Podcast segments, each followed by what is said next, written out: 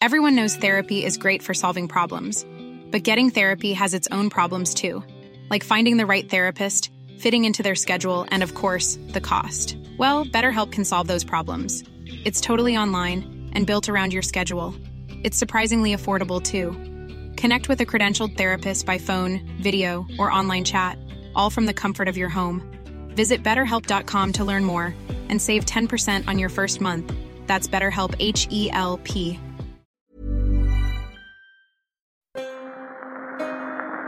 I bring you a message today from the people of Ireland. The Irish desire peace with England as with the rest of the world. It is a question of a republic. and we want the creation of a new Ireland. I wish to talk to you this evening about the state of the nation's affairs. I wish to talk to you this evening about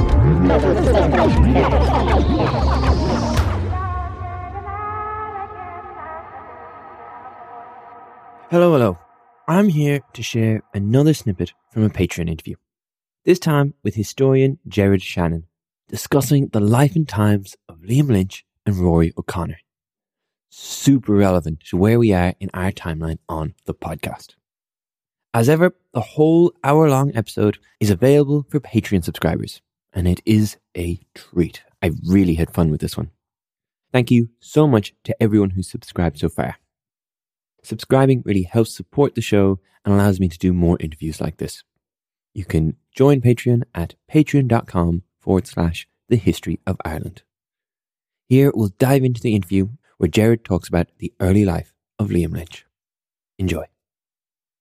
Liam Lynch was actually a huge supporter of Home Rule prior to 1916. He's very, he's a very vocal supporter of the Irish Parliamentary Party and Home Rule. He actually joins the National Volunteers when there's the split in the volunteer movement. But 1916, of course, changes that. Like Lynch said to contemporaries at the time, I was a nationalist until I saw Thomas Kenton's brothers being led through the streets of Fermoy after their arrest. And he would have known, of course, that Thomas Kent was later executed. So this is what completely radicalizes him. So by the time the Fermoy Volunteers is reformed in 1917, Lynch signs up. He very quickly becomes first lieutenant. He becomes one of the most admired kind of volunteer leaders in the area. Mm-hmm. And it's in November 1917. He writes in a letter to his youngest brother, Tom, probably his closest personal confidant, the very famous line that we all associate with him. We have declared for an Irish Republic and we will not live under any other law. And this is often cited as some sort of statement he made at the Civil War. It was, it was anything but. It was a private comment he made to his brother Tom. Wasn't really revealed or came into kind of popular lexicon, shall we say, until the publication of Florrie O'Donoghue's biography of Lynch in 1954. By the time of the War of Independence, actually just prior to it, Lynch is becomes head of the Cork Number Two Brigade, so encompassing much of North Cork, one of the three Cork brigades.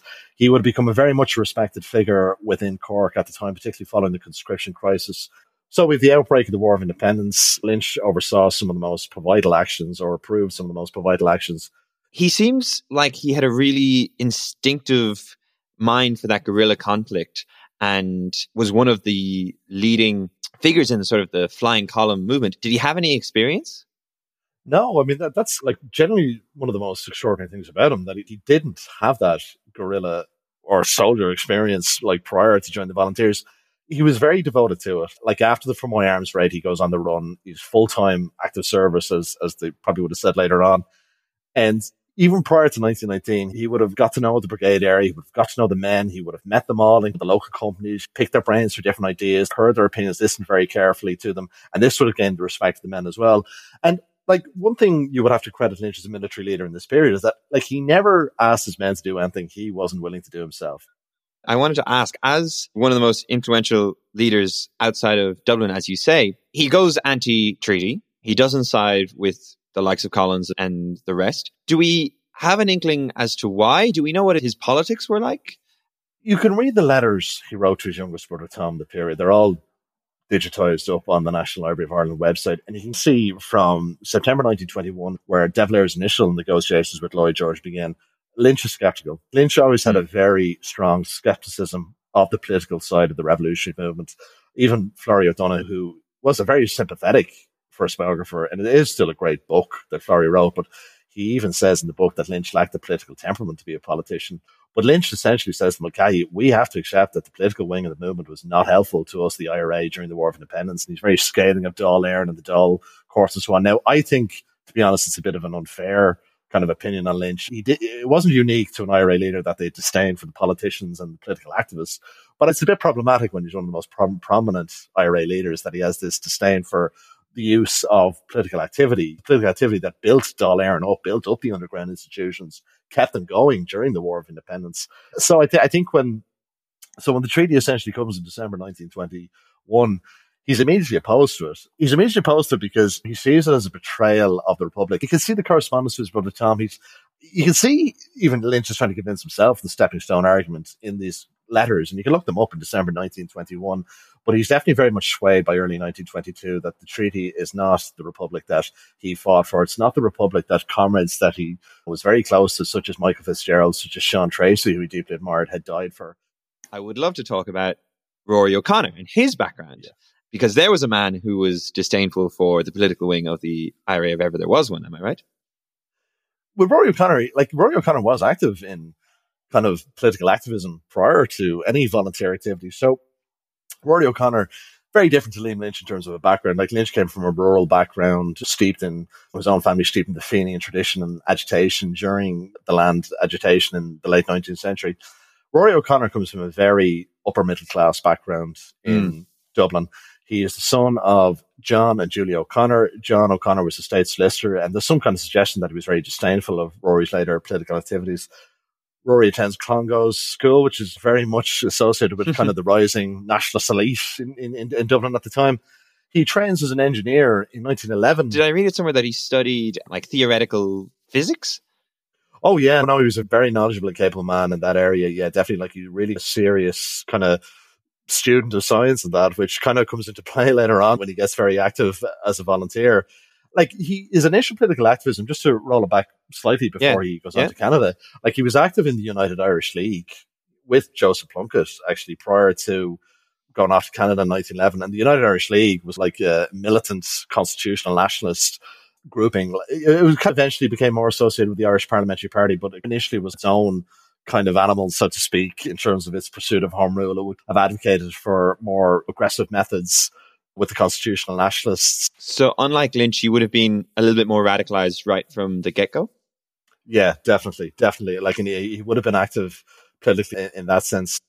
But what Rory O'Connor was most infamous for in this period is an improvised press conference, and it was improvised that he gave to the national and international press on the 22nd of March 1922. Now, what probably made this even worse was the setting of the conference. It was in the headquarters of a new Republican Party that De Valera, Harry Boland, and Cathal Brugha were trying to form called Clan Poblachta, obviously the same name as the political party decades later. And it was in the offices of this new political party. And Rory O'Connor, much to the disgruntlement of many on the anti-treaty side, starts freely taking questions from the press and at one point, he says, look, the IRA will have to act if provisional governments betray the Republic and so on.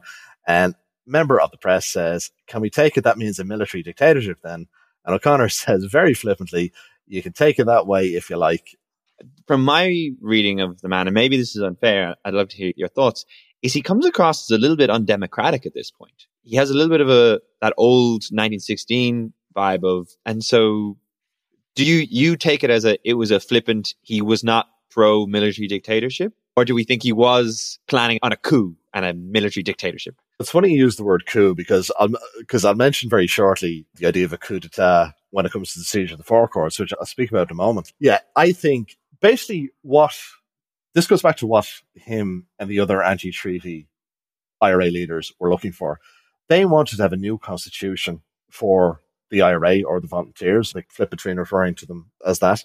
They wanted to restore the authority of the executive over the volunteer body. So that's how it was prior to the War of Independence. Now, look, that's a whole other podcast in itself, the relation between the Dáil and the IRA during the War of Independence. You probably could get a panel of us on talking about that. But this was, but this is a big thing for many people. Cathal Brugha would be a great example of that. This idea of civilian control of the IRA and this is what Rory O'Connor and those wanted to roll back because they wanted the IRA the, uh, or volunteers to stay true to the Republic. So they would remain the army of the Republic and the provisional government can do what they like. So you'll have the army for the Republic and the government for the Free State, which the likes of Arthur Griffith and Michael Collins is absolute nonsense. But this was the public stance that Rory O'Connor and others such as Liam Mellows were advocating But it, it's fascinating. And I guess it's so hard to unpack with these kind of figures, especially someone like Rory O'Connor, who hasn't left many notes on his thinking. So do you think it's unfair to lump him in? Because in this period in history, they were your Mussolinis and your brown shirts and your Hitlers and that. And it, it wasn't maybe as a ridiculous stance as we might think of it now. People did think there was benefit to a strong leader and a military control propelling society. Do you think I'm stepping too far? Is that too much of a leap for, for Rory O'Connor? Well, I, well, I, well I, you, you made a reference to Rory O'Connor like being very much the 1916 position. Remember, like the proclamation of the Irish Republic in 1916 mm. said that they'll set up a provisional government of the Irish Republic.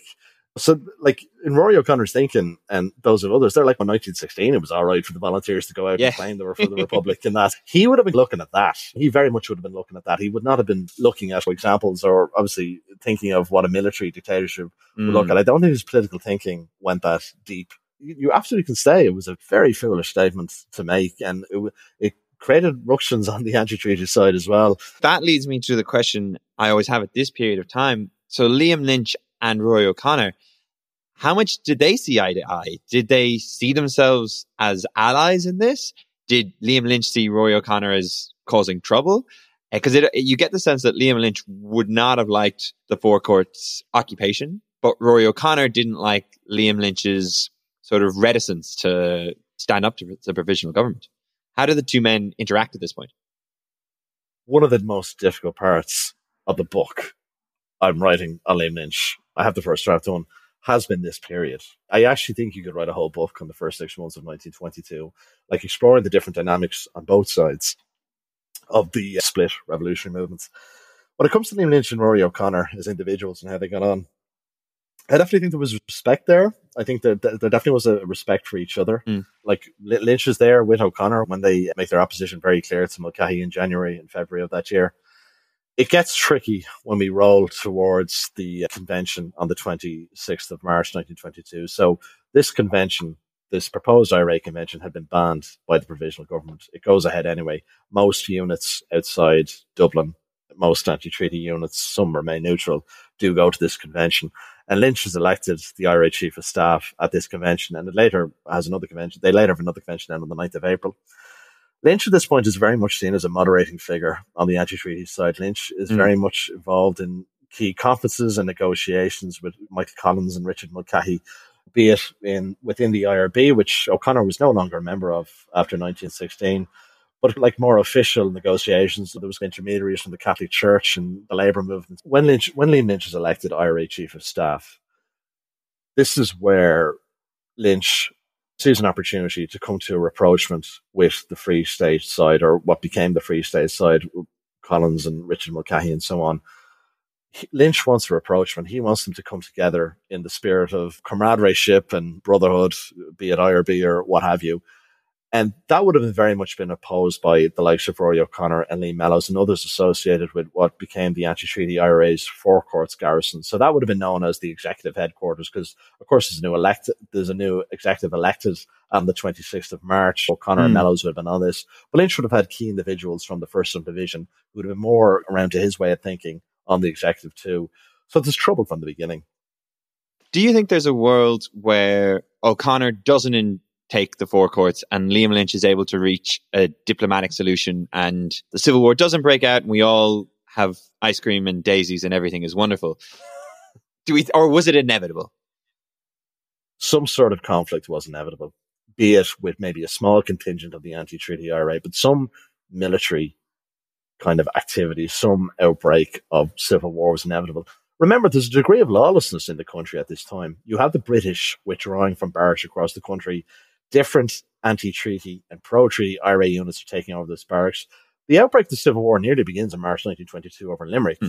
IRA units, anti-treaty IRA units led by Ernie O'Malley clash with pro-treaty elements led by the famous clerk. And what might come as a surprise to many people, sent down by Richard Mulcahy to stamp out this. Lynch writes to his brother Tom, the stunt in Limerick was all gas, a disgrace to both sides. Lynch is absolutely scathing of both sides in Limerick during this near outbreak of the Civil War. So Lynch was not happy with this. This bank robbery is happening at the time. There's a couple of indiscriminate killings of British soldiers that Rory O'Connor actually publicly denies that his wing in the forecourt, shall we say, was responsible for. But it's very hard to see how much there was an overreaching authority on the anti-treaty side of the IRA. Like during the War of Independence, I'm sure you have units and commanders taking local initiative and local actions and so on. So it's a very much heightened atmosphere at this point. Like as we roll into June 1922, I personally don't see yeah, I, I, it's very hard to see that action wouldn't have happened anyway, regardless of Liam Lynch's efforts for kind of conciliation with the Free State side. We'll leave that there. Next episode will be up soon. If you want to listen to the rest of this interview, do subscribe to Patreon. Thanks so much. Thanks for listening. Subscribe wherever you get your podcasts, and if you're enjoying it, give us a review on Apple Podcasts or tell your friends. It really helps. If you want to go further, you can support the show, get ad free listening, and bonus content on our Patreon page.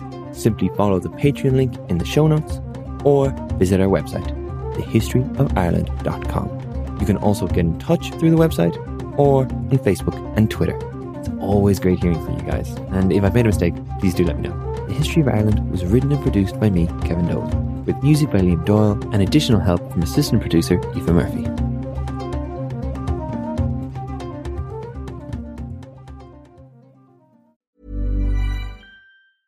Planning for your next trip? Elevate your travel style with Quince. Quince has all the jet setting essentials you'll want for your next getaway, like European linen, premium luggage options, buttery soft Italian leather bags, and so much more. And is all priced at 50 to 80% less than similar brands.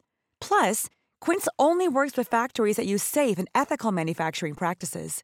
Pack your bags with high-quality essentials you'll be wearing for vacations to come with Quince. Go to quince.com slash pack for free shipping and 365-day returns.